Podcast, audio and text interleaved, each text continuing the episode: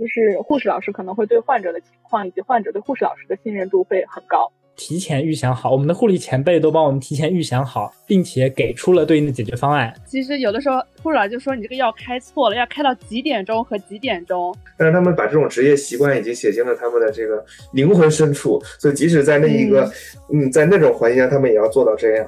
我去呃朋友家做客，我甚至会把他的零食按照有效期排序，然后帮他摆在抽屉里，然后他就说我有病。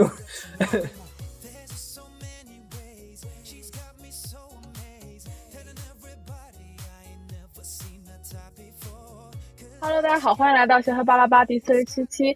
呃，我们这期的主题是关于护理的一切，也是协和医学院护理专业的招生简章。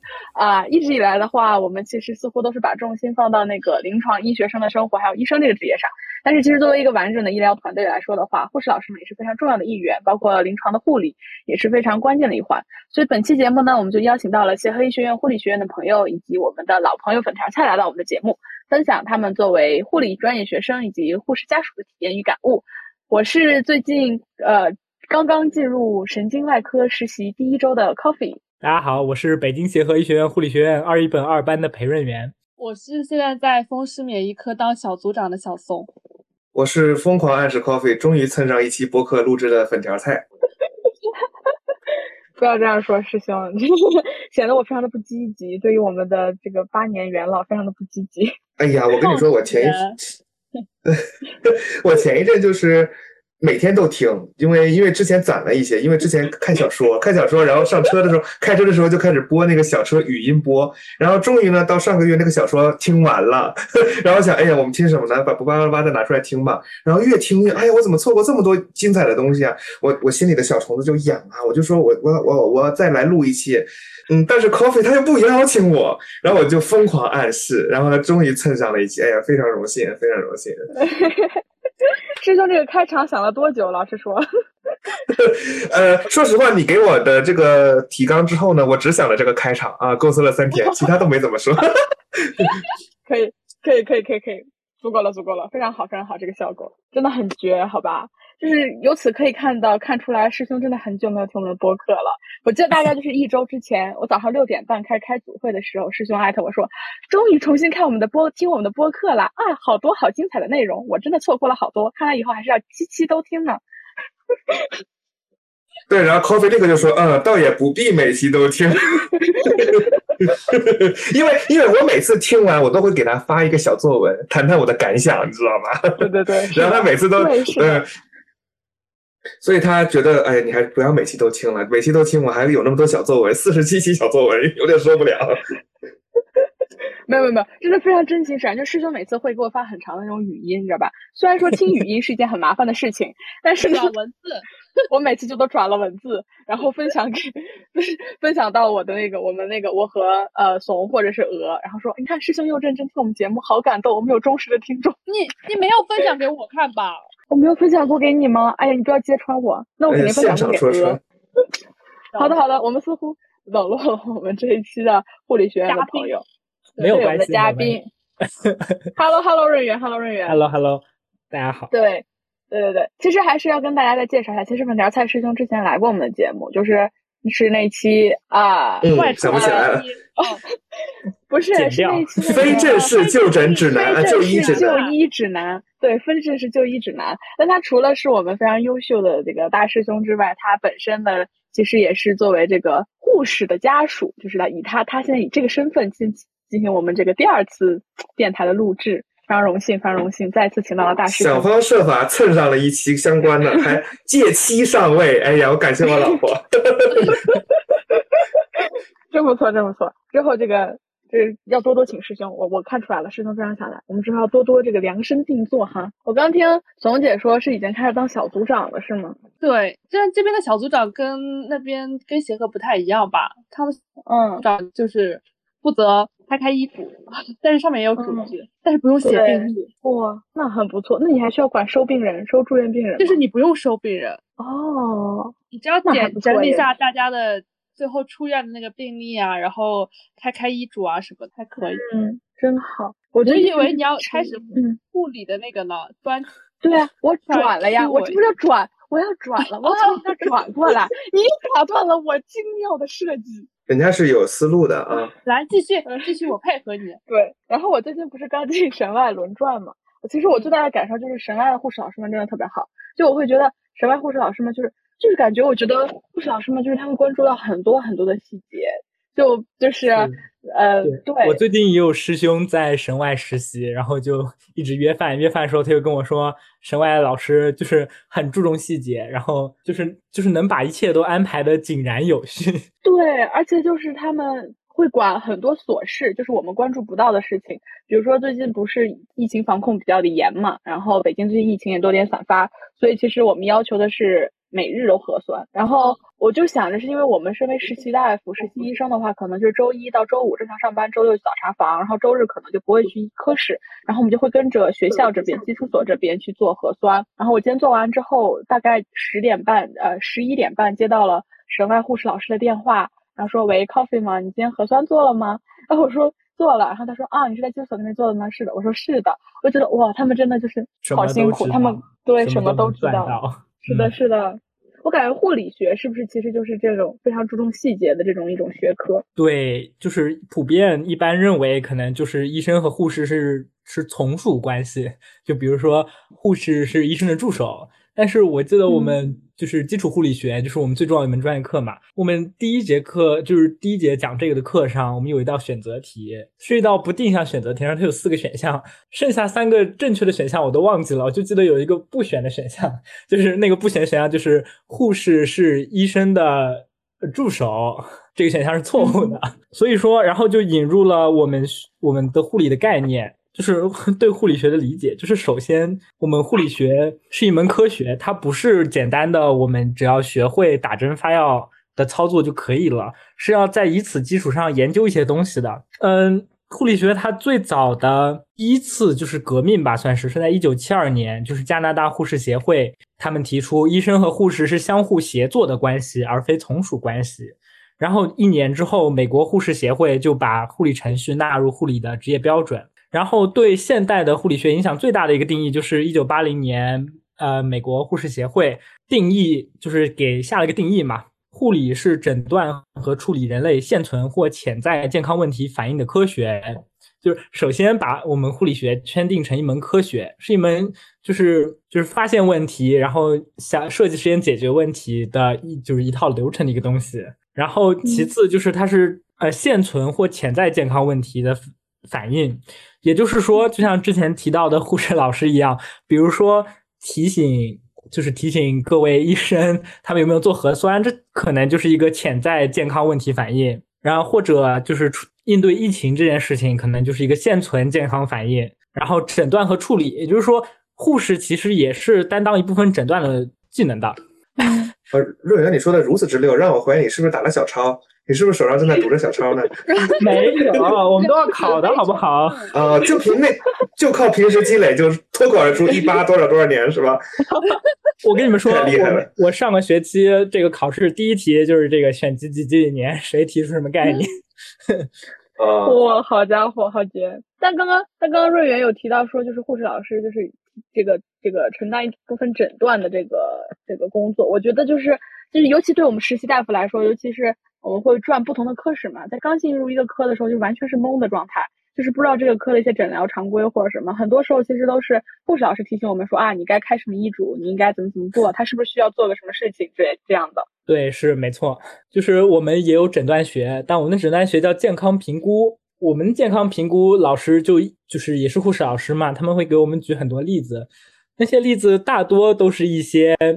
就是你们医生是一个比较宏观的，给你们给各个患者下病历，然后下医嘱，然后就是一些大的治疗方案。但是在针对每一个患者不同情况的时候，有很多很多很多很多小的细节需要去注意。呃，我一时半会儿举不出一个例子，大家可以帮我一下。好的，可以看出来是没有草稿的了。开医嘱这个点吧，就其实有的时候护士长就说你这个药开错了，要开到几点钟和几点钟，是不是？是，对，就就是很多很细的点。对，就是那个老师给我们举完例子，就感觉是一直在给就是各位同学擦屁股。那时候最怕的就是护士老师打电话到办公室，谁谁谁医嘱开错了，撤了下重开。对，包括这一点也是我们老师教教我们的一个一个点，就是我们要慎读。就比如说今天一个医嘱，呃，一个医生他可能开了一个没有很细节的医嘱，比如说他今天要、要给这个患者呃注射这个安眠药，但是比如说这个患者已经是睡着了，那是不是要考虑来醒一醒，把安眠药吃了。嗯叫醒给他下药？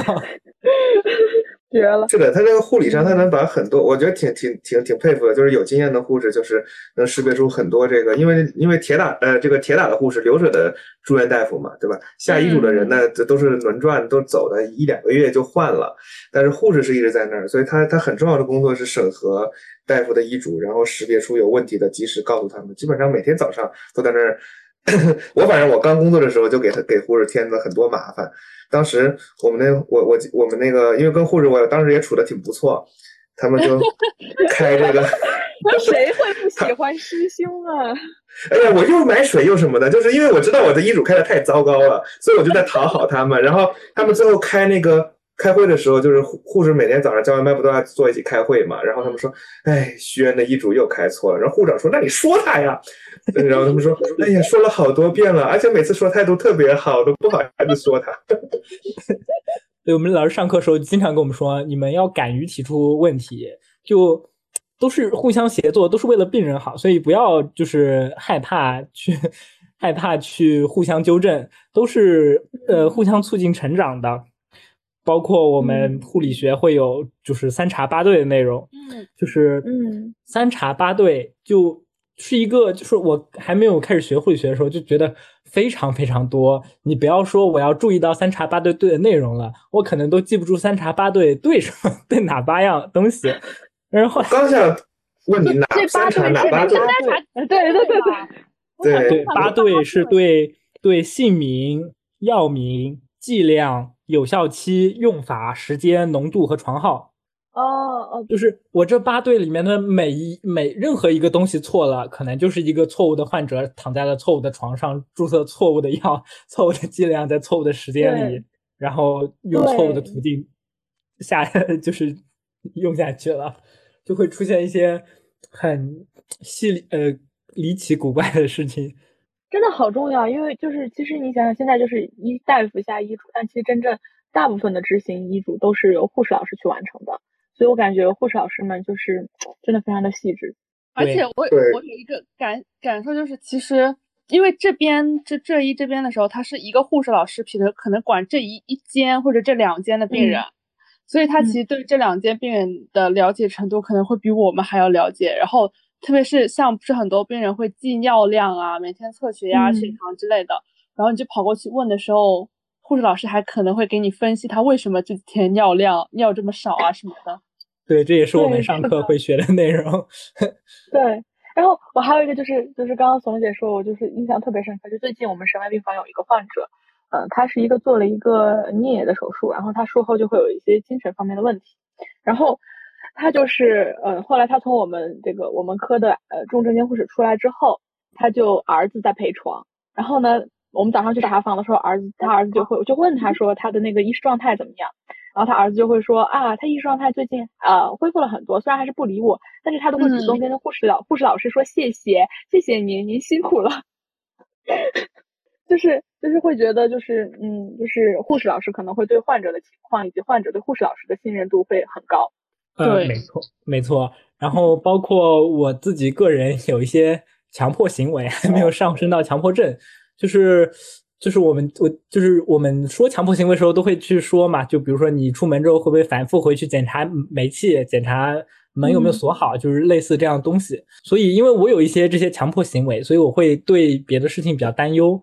所以我之前去看病的时候，我就会就一直想，他给我用的这个药是不是 医生给我开的这个药？因为我去看完医生，医生给我下完医嘱，就是这个过程当中有那么多的东西需要处理，有那么多的纸要看，有那么多信息要记，他真的能不能一丝不落的把每件事情都做好？因为包括我们自己做事情，肯定会多多少少落掉一点东西嘛。但是在我学完护理学之后，就之前提那个三叉八对嘛，我发就是每一个容会出错的地方，我们都已经提前预想好，我们的护理前辈都帮我们提前预想好，并且给出了对应的解决方案。比如说，我们打针，我打针，我我们都知道，我们一个人做一件事情，如果连着做很久，多少会出一个纰漏，或者说打羽毛球打久了，我可能也会失手。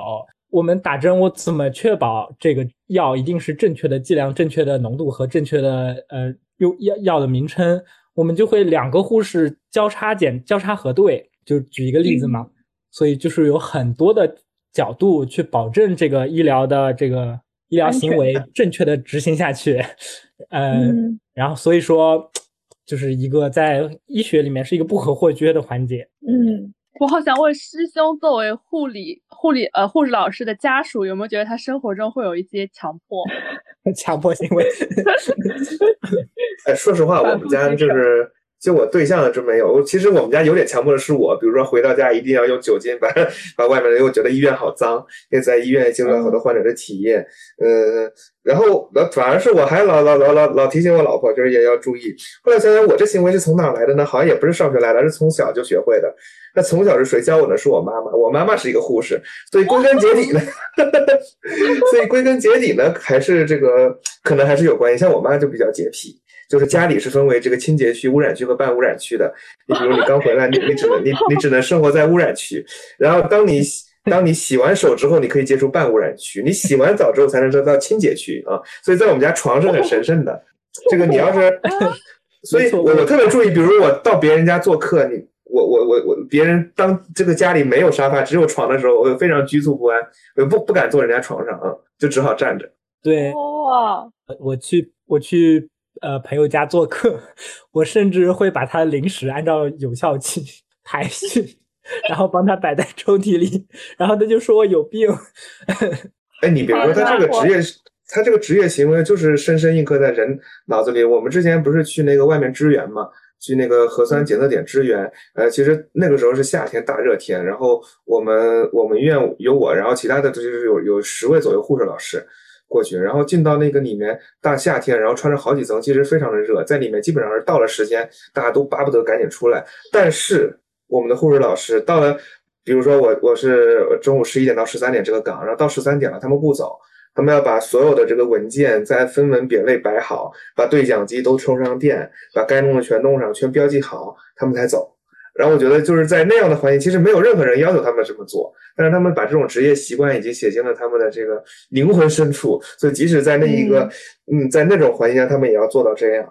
对，所以就是护理这整整一个专业和护士这整一个职业，对于医疗体系来说都是都是不可或缺的一部分。就你想，如果没有护士老师在在准备室里面把 那些药液按照有效期排好，真的会有人有空去把它。排排好吗？所以说我们现在上课就是我们上个学期最后一节下临床之后的总结。我们就是看了这么多的文献，就总结说，觉得呃公众的认知需要把护理学，就是 公众要从心底里面觉得护理学真的是一个科学，真的是一医疗体系里面不可或缺的一部分，真的是与医生等同重要的一个专业和职业。然后我们最后得出解决方案，就是怎么提高这个公众认知呢？那就是。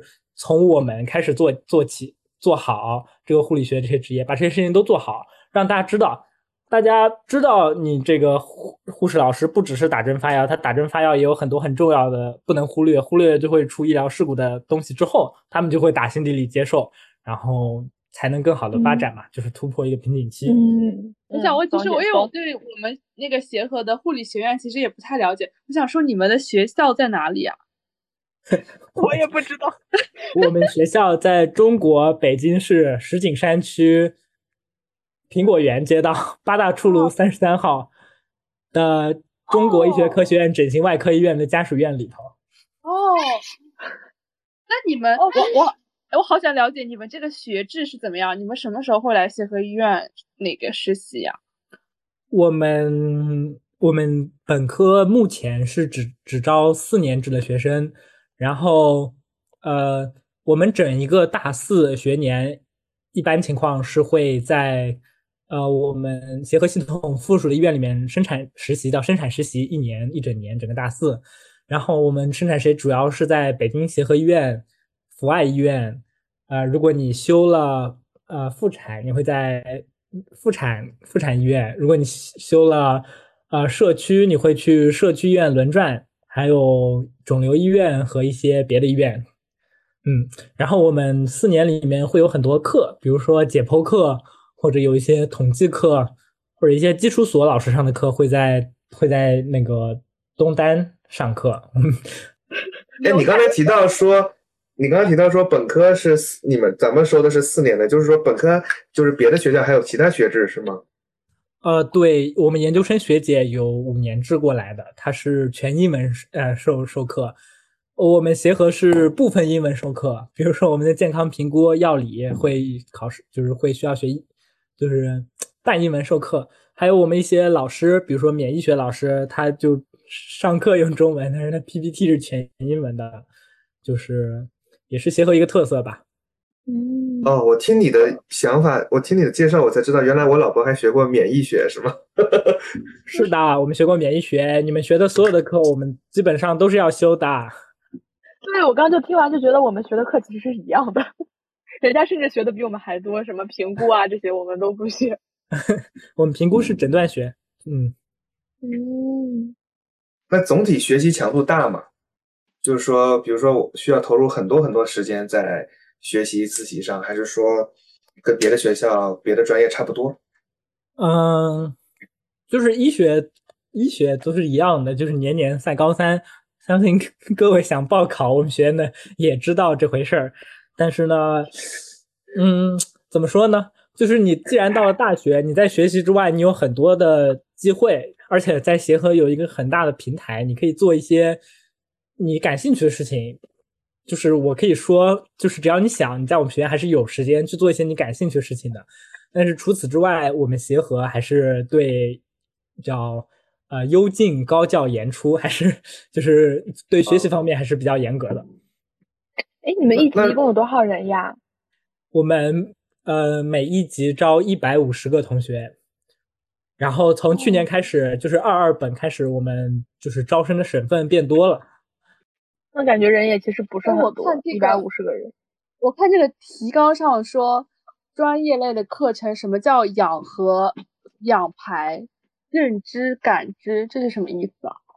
呃，就是因为在协和嘛，就是最牛的，肯定要有一些特别的地方。所以我们学院，我们学院的课程安排还是跟别的就是传统的来说有一些区别。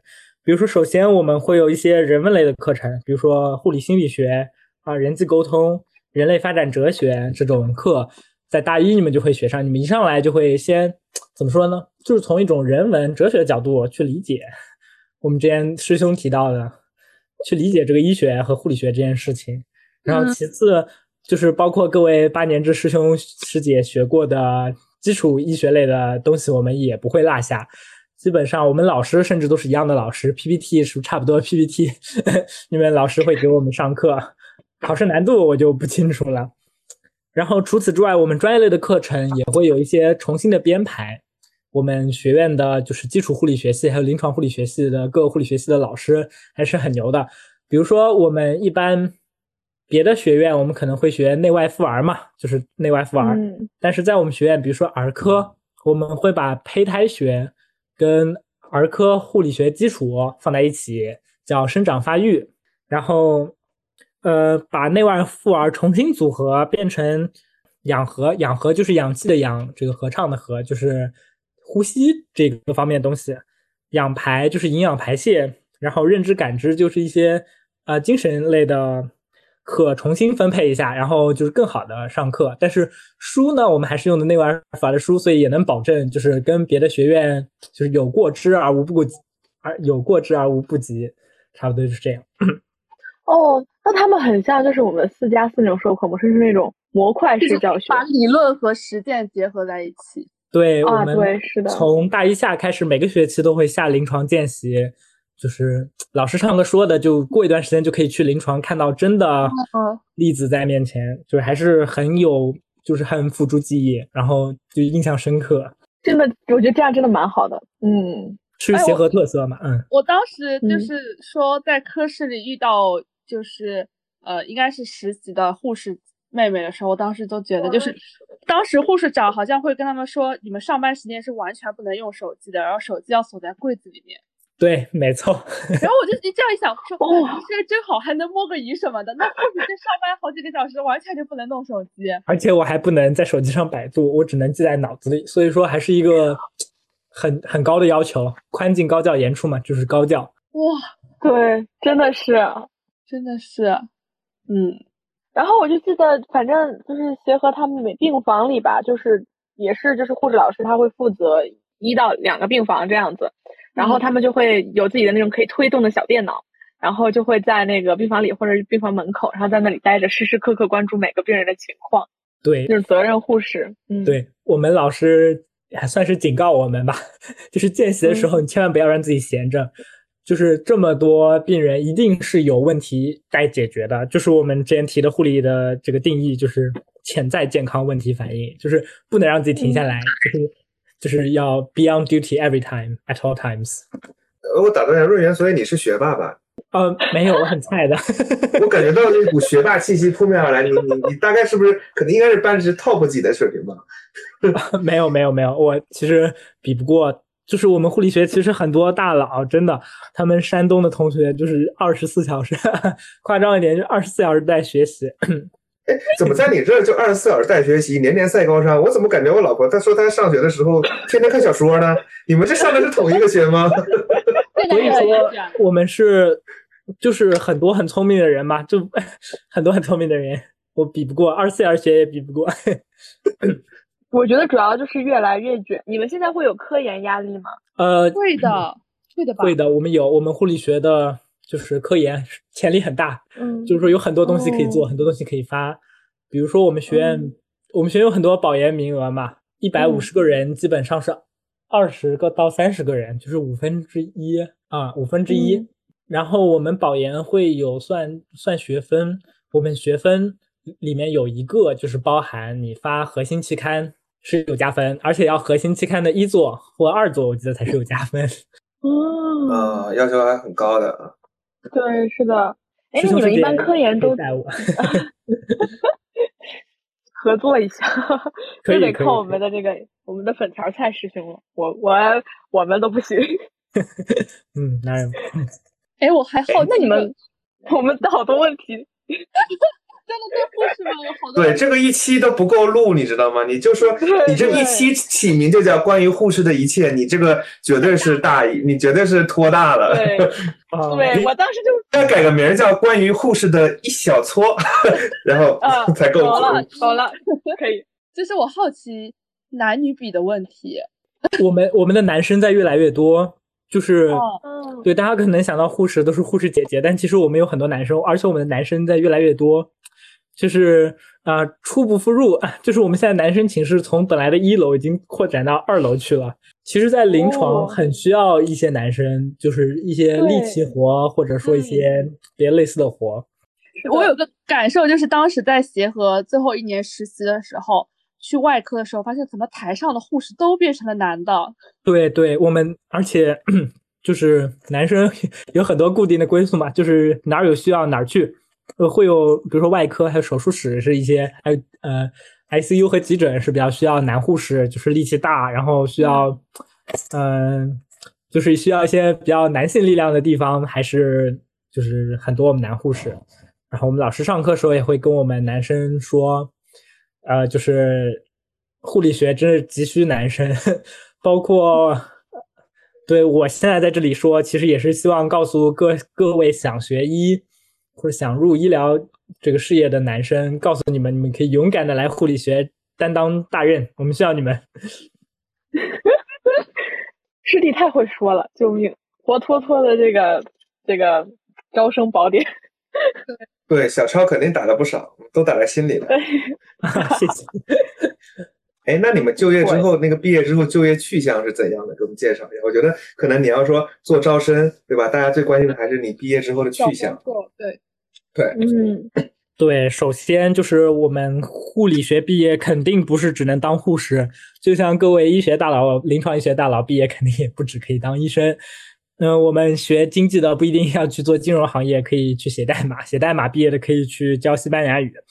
护理学毕业的职业规划有很多，比如说像我的班主任老师，他是我们学院本科护理学本科、护理学硕士、护理学博士毕业之后留校任教的，很牛，是我们院长学生。然后我们也可以去各大药企做一些科研，就是新药研发或者类似的科研的活。然后我们协和是很好医学院嘛，我们也可以去国家的一些，啊，就是这什么。应该怎么说？公务员啊啊，就是嗯，就是各种国家职能机构去任职一些医疗相关的事情，然后也可以去嗯各种。如果你想当老师的话，你也可以回高中当一生物老师也是可以的。或者嗯，另一个角度，我们如果当护士的话，其实有很多选择。在我们学院，我们是有选修课，然后我们选修有目前有微手术、妇产、老年、极危重症、社区这些选修，它会对应到你大四的生产实习里。比如说你修了这个这个妇产，就可能会去妇产医院实习，然后你也可以就是嗯，在护士领域，你也可以有很多的发展方向，你可以做一个。嗯呃嗯，就是普通的内外科的，也不是普通的吧，就是一个比较常见的内外科的护士。你也可以去手术室，可以去一些肿瘤医院、妇产医院，你也可以去社区医院。社区医院其实是一个很重要的医疗环节，我们那个公共卫生服务体系会讲。呃，或者去一些，呃，也是说职能机构，尽头是考公嘛，去一些公务员做一些。呃，医疗相关的干活，所以说出路还是很好的，尤其是在我们北京协和医学院的护理学院，嗯，就是平台超级大，然后出路超级多，嗯，是一个很好的选择。哇，你这说话滴水不漏，佩服佩服。我就是，我想问，比如说我就是。在上上了咱这学，然后我想当护士。我一般就是咱们咱们协和护理毕业出来，就是基本是去哪些医院当护士呢？就大概什么水平，对吧？比如我我如果是去去别的什么卫生卫卫卫生职业技术学校上的，跟咱们要是上的是同一家医院，那我何必要跑到协和来上学护理呢？对吧？你是不会有一些优势。我们协和出去，我就说现在就业形势这么难的情况下。我们老师是跟我们说，我们本科毕业就可以去北京协和医院工作，是可以的，是而且就是不是一个很很是不是一个很难实现的这个选择。包括我们有这个协和系统附属的一些阜外什么很多医院都可以去，包括比如说，呃，我是上海的，我可以回上海的三甲医院，它就是按照目前的行情来说，应该是没有任何问题的。但是，呃，还是要提到，我们学院就是有了宽进，有了高教，也严出，如果你在本科阶段挂过一门科的话，你就不可以进协和系统任何一个医院工作。对，而且我们这个挂科，比如说你这个某一门课挂了，比如说你很难很难的一门课药理挂了，然后你补考又挂了，是算两次挂科。那我就不补，那我就不补考了，只算一次是吗？啊，那你就没法毕业了呀。思路清晰，你师兄真的是抓住啊，那你就没法毕业了呀。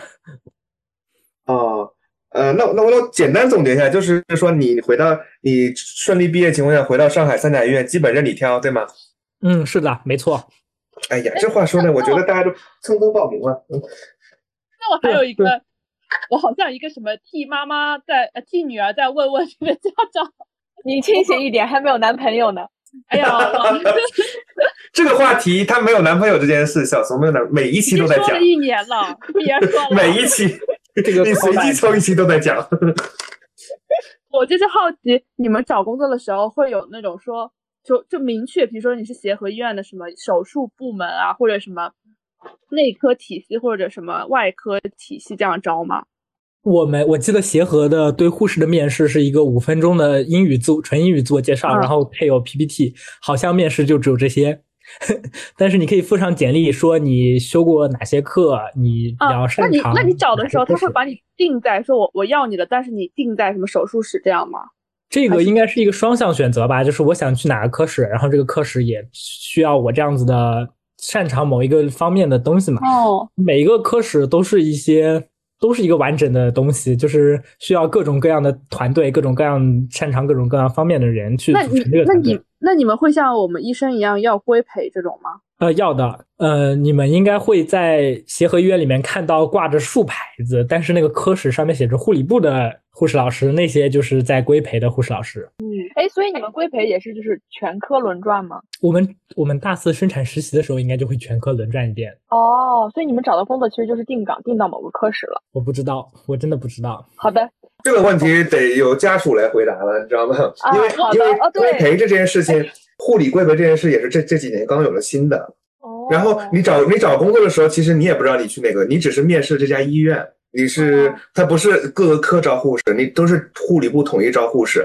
当然，可可能有的有的医院是让你让你填你的志愿，有的医院是不让你填，或者有个倾向，但不一定完全按你的倾向来。但是挑。我我接到的信息就是，就是科室去选择你的时候，他可能是有顺序的，可能有些科室能够优先去录取人，所以他可能会优先录一些对他有意愿的，或者他觉得表现不错的人，可可能是会有，所以这是个比较随机的过程。有的人可能呃分到手术室了，有的人分到病病房，有的人分到内科、外科，有人分到不同的科室。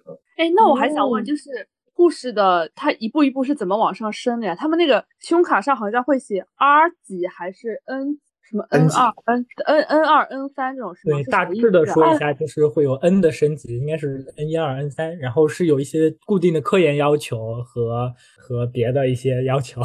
就 call back 回去，就是我们护理学是科学，所以你要跟医生一样做科研，去发现问题，然后想办法解决问题，然后写一份报告发到中国知网上。啊，还有一个问题，我突然想到，就是护士老师他们的帽子都不一样，然后怎么去区分护士长是有的护士老师？就好有一道杠、两道杠，然后还有没有杠？一般传统而言，杠越多越厉害。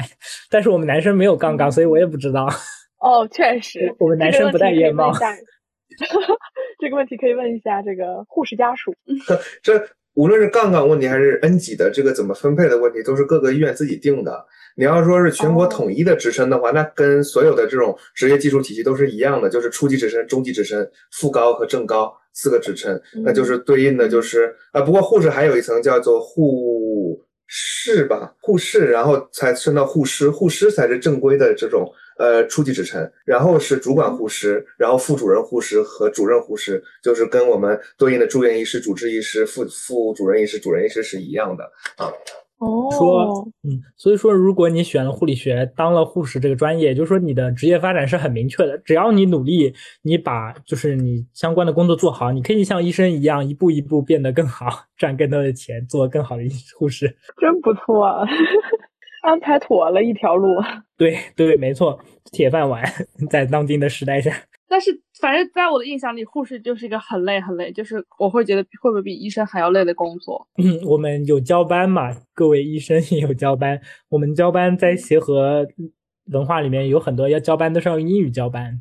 啊，对，有的课是英文交班。包括我们整形医院的很多师兄师姐，他们都是呃用英文交班，然后有的时候经常在食堂里面打字，准备明天的交班。哦，对，我在麻醉和骨科有遇到过。对，骨科是英语交班，是一个传统。就是说，我想说，这个英语交班不是一个，就是一个很久之前遗留下来的问题，这是一个执着。因为我们医学就是我们是算西医体系嘛，它最早是在不是在中国，不是用中文说的，所以很多的翻译没有那么的确凿。然后英语用英语交班可以更好的，就一些词我不知道怎么形容。总总之就是你说一些英语的词，你可能更能理解那个语境下面要干的那件事情。但是如果你翻译成了中文，比如说函数，它的英文是功能 function 的意思，但是你翻译成函数，可能对于不同的嗯不同经验的护士来说是一个不一样的理解。嗯，所以英语交班其实是也是对于就是医就是。认真做事的一种执着吧，护士。哎，Coffee，我刚才好像听到你第一回说，嗯嗯，好的。他以前啊，是吗？我我这不是就是非常刻意的控制自己，因为之前就是有听众朋友提出说，这不是打电话，不需要老是说嗯嗯好的。我以为是那个润园讲的太这个字正腔圆，那个呃无可挑剔，让你 没没有地方插插住那个好的呢。这这也是一个这个原因，就是润园这个 非常的这个。他都会语正，就是非常的正，让我觉得自己加个嗯嗯好的非常的不合时宜。但是接下来我要说，嗯嗯，好的。那这个这个师兄就是作为一个就是护士老师的爱人，你会不会觉得就是这个护理这个专业这个工作节奏啊什么的，其实确实是比较累的，就是他们倒班之类的。对，这个确其实确实是因为，呃，特别是有孩子之后嘛，你会觉得，呃呃，夜班来说，对对对，一个任何一个家庭来说，任何职业的夜班都是一个困扰。当然，有的是因为工，有的工人是三班倒什么的。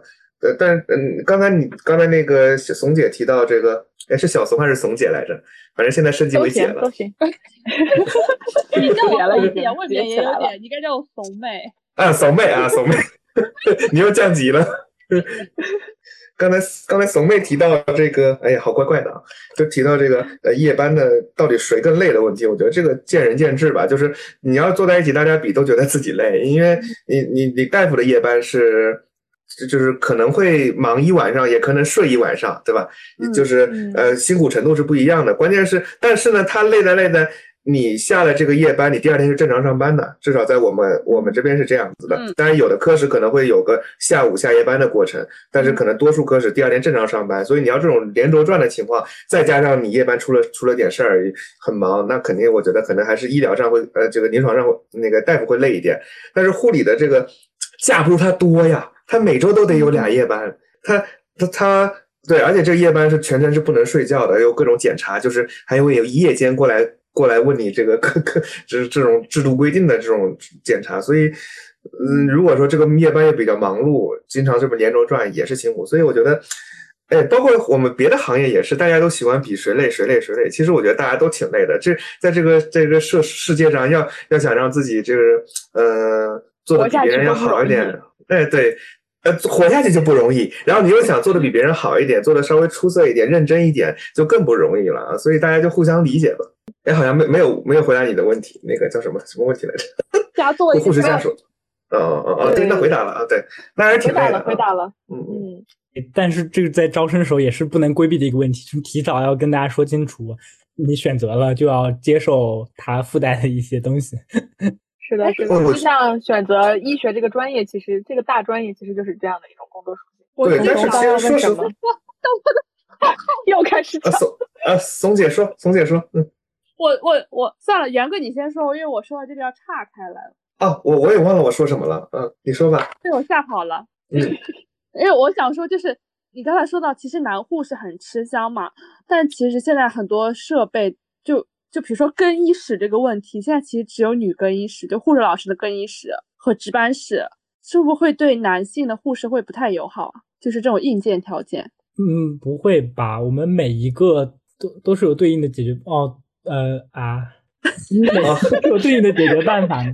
师弟哽住了，师弟说：“我还小，我还不懂。”对，师弟还没有经历，确实是我 我我我已经感受到对男护士有不方便之处了。他们他他们夜间，比如说他们没法睡在女护士的那个护士休息室里，他都是睡在医生值班室里。嗯，我们晚上是啊，也是嗯，没有关系。你医生值班室经常会被电话吵醒啊，你会会会去看病人啊，所以夜间休息也不太好。没有关系。可是我感觉医生办公，我可是我觉得医生办公室也是男医生和女医师混住啊。呃，对，这就是一个古老的话题了。女医生会讲，凭什么我我女医生我就得跟男男大夫一起睡？那为什么 不是一起睡睡一个屋子？那为什么男护士就不能跟女护士睡一个屋子？古老的话题就是医生不分男女。对，医生不分男女，就分人和骡子。对嘛？就像我们护理学院以前寝室里面都没有带靠背的椅子一样，就是人多了，我们只要，所以各位男生来了之后，我们可以一起 去倡议，去 propose，然后我们想要的就会就会改变。对，其实这是个大问题，就是整个社会对于职业、对于性别和职业的这个观念在在前进，尤其欧美嘛，不是？但这种这种这种更多，比如说消防员，你不能叫 policeman，因为也有 police，呃不呃不能叫 fireman，那可能叫 firewoman，然后又想出了一个新的词，或很多中性词。但是我觉得可能各行各业都会遇遇见到传统的呃非传统的性别进入到这个行业之后，怎么让公众包括我们自己的人更好的去。呃，去处理的，因为我觉得社会总是在进步的，我不用特别纠结这个问题，但是短期的困难还是有的。润言，我答的好吗？对，我们要改变他，而不是在这里发牢骚。哇，太升华了！对，元哥又升华了主题，太妙了，太妙了。然后，然后，然后，品，我可以想见这个时候的那个那个小呃小宇宙上面的评论，爹味十足，爹味太浓，取关了，不关注了，下回不要再找他了。然后之后我们原本协和的每一期都是我哦。我刚想说，这个听众朋友们请放心，他们只来一期。没事，我下次不是招生宣传的时候可以不这么亮。绝了！哎，那元儿哥当时是怎么和爱人认识，然后在一起的呢？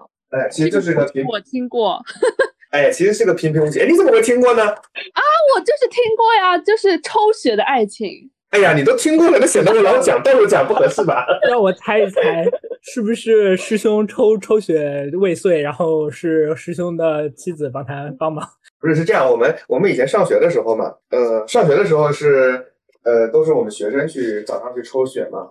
但是呃，比如说呃，要我们五点多钟到，但有的时候你要是晚了，哎，有的科室会等到你来，就即使你七点钟到，他也会等你来。然后那天呢，那天早上那那时候我已经工作了，然后我早上起来我就看。我就看我老婆在抽血，我说我说这不是同学，应该是同学学生在抽吗？那他说，哎呀，学生来晚了。我说来晚了，你等他呀，对吧？我们当年就是被这么对待的。然后他说，那个，哎呀，你等他，患者也饿着肚子呢。我想，我靠，这不是人间天使吗？然后我就开始关注了。后来我发现，在外科好像普遍的都会等，就是同学不来就给抽掉了。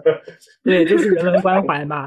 但是他对患者可能是人文关怀，我不知道对 师兄有没有。呃，其实本身也没有说就就着职业去找，包括包括说对方也我老婆也没有说一定要找个大夫。说实话，她一开始跟我说她不想找大夫，我一开始也没有说一定要找个护士。但是你是事实上在发现，好像很多医院里的医生跟护士的结合还是挺多的。可能我觉得一个重要原因是这个圈子比较狭小，就是你你下了班你也没有时间去社交，你可能只能去参加一些什么相亲会，你才能遇到一些别的行业的什么研究员啊、大学老师。完了完了，招生简章。哎，你参加相亲会了吗，怂姐？没有，我没有。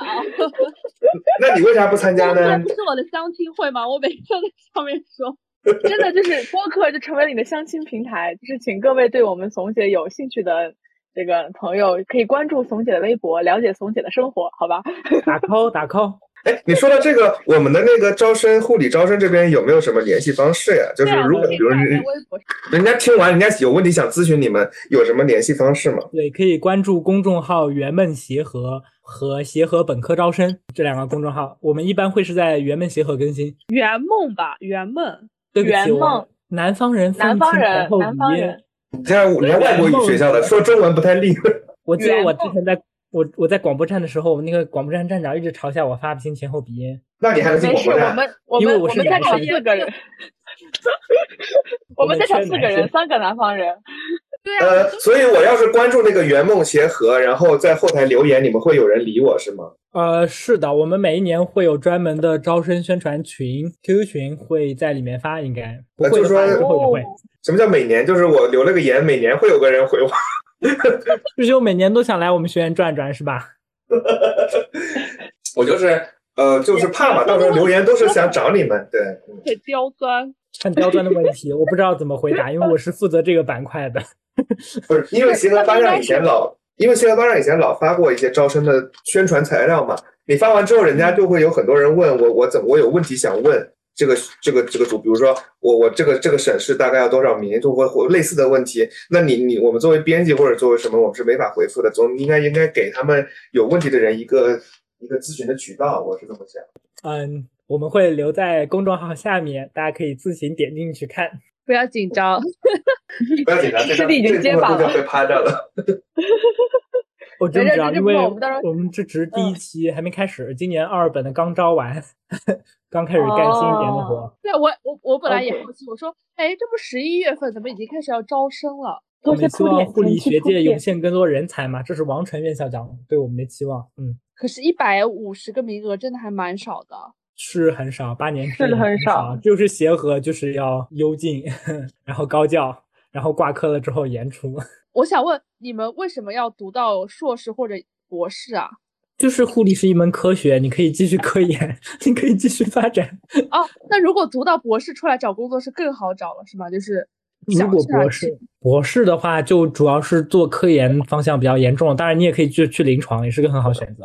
哦，就是读完博士一般出来找工作就会专职做去做一些科研类的。啊，就是学历跟找工作没有任何关系，学历啊只是代表你在某一个领域有突出贡献嘛，找工作哦只是看你是不是配。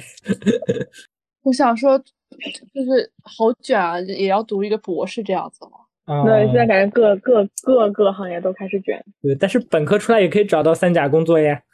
对他们这个实话实说，他们的就业就业面还是很广的，就是很好找工作啊。嗯因为说实话呢，本身护理的专科就比较多，就是本科护理护理本科就已经很吃香了，又是又是协和的护理本科。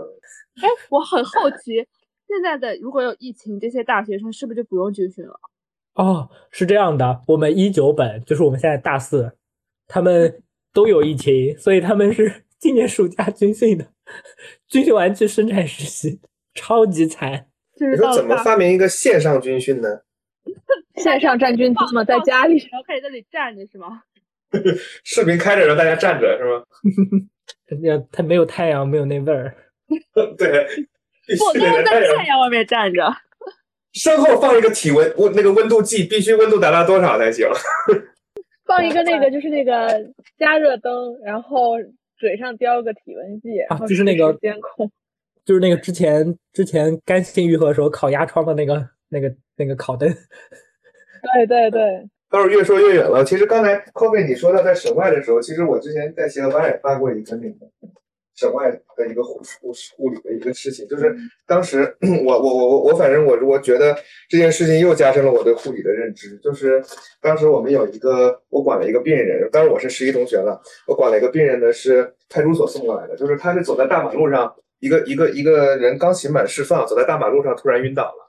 然后没有人知道他的名字，也没有他没有任何亲戚什么的，然后就派出所送到我们医院了，所以他的名字是吴云士。然后哦呃进去之后就是脑就是脑出血、脑水肿，然后给他做了手术，做完之后呢意识始终没有办法恢复啊，就是呃始终没有完全恢复。然后在我我管他的那一个月里呢，逐渐的能睁开眼睛了。睁开眼睛之后呢，你要是喊，然后派出所也查到了他姓姜啊，（括号化名啊，不要对号入座。）然后我们就开始喊老姜。我如果我们喊老姜的话，他可能会眨眨眼睛。这是他唯一跟我们的交流了，就是这么一个人，成天躺在床上，身上插满了各种管子，呃，尿管、脑室引流啊，各种各样的管子。然后当时是要到春节了，二月份，病房里面已经张灯结彩了，贴满了各种各样的对联啊什么，嗯就整个是很很快快快乐的氛围。然后当时我们领导就说了，说这个要过春节，大家都很快乐，然后这个老姜又没有亲戚家属来看他，对吧？一个人又躺在这儿很可怜，然后最近呢，感觉突然呃嗯能对你的应答有点有点反应了，那我们就带他出来，让我作为我实习同学，让我带老姜推着轮椅在病房里面转转，感受一下过年的氛围。然后我觉得这个事情就就挺挺感动的嘛，就开始干了。然后当时当时说的时候是早查房，然后我们就就说那就下午弄吧。然后下午我走到病房的时候，呃，下午大概两点多钟，两两点到三点其实是护护士比较忙的一个时候，因为下午的治疗一般都是在这个时间段，呃而而且还要各种各种什么换液，反正很多事情。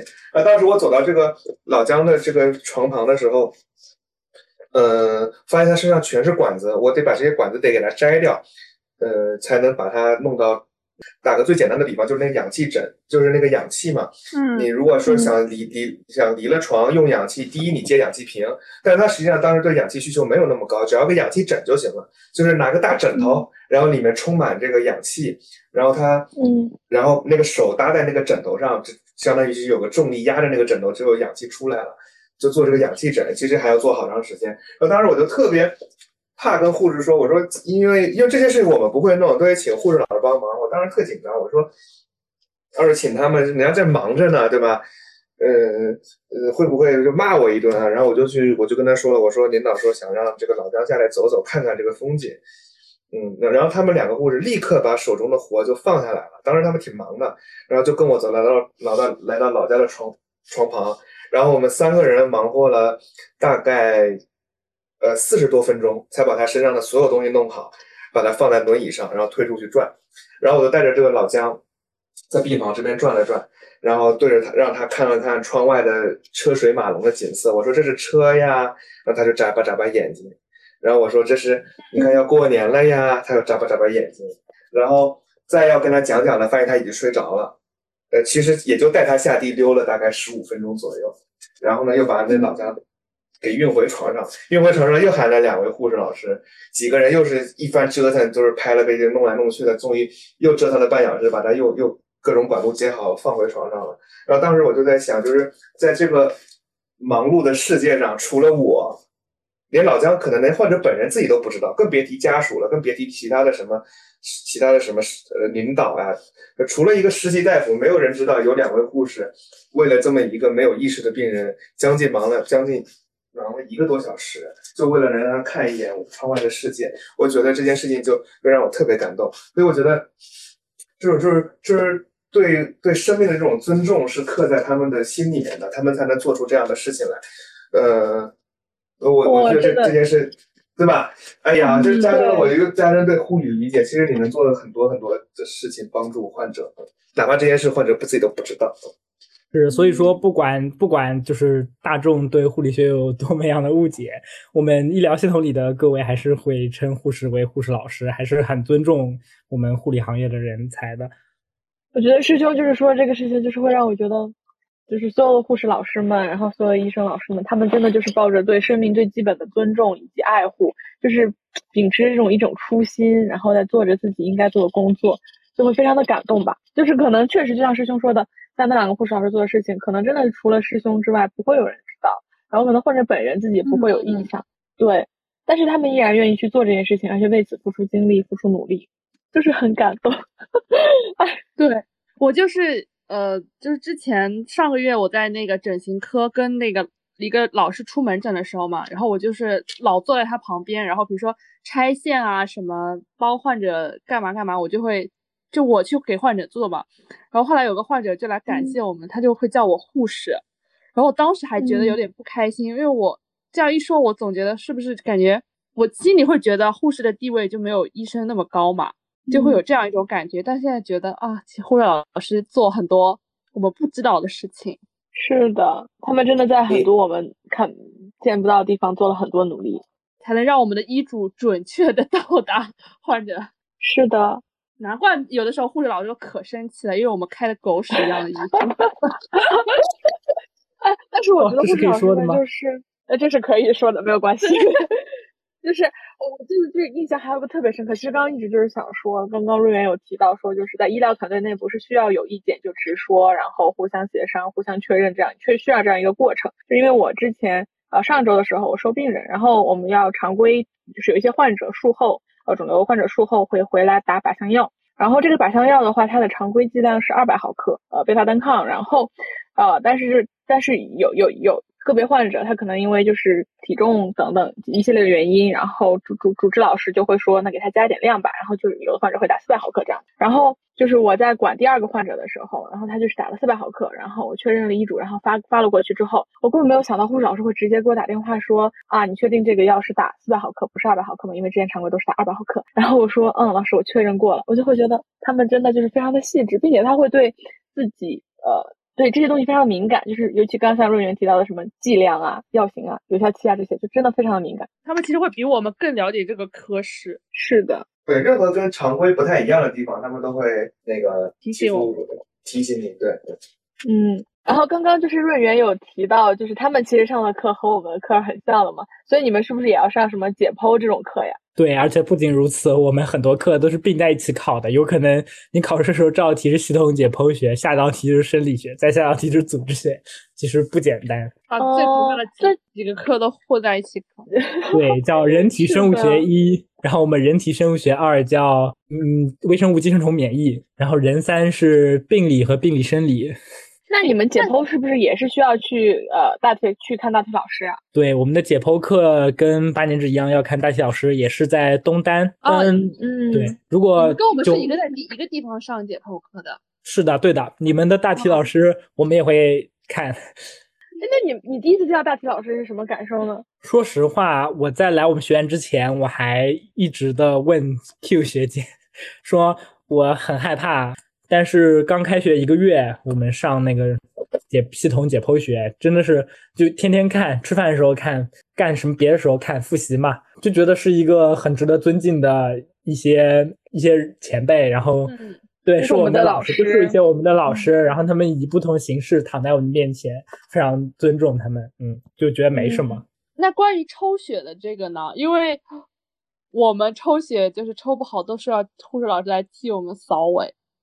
是我们抽血这个怎么学？我们在模型上面练，练完了之后，为了激励大家一定要做好，我们考试的时候是互相扎针。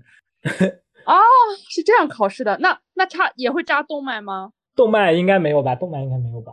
你抽血抽动脉就是万一那，血迹不是护士老师也会扎吗？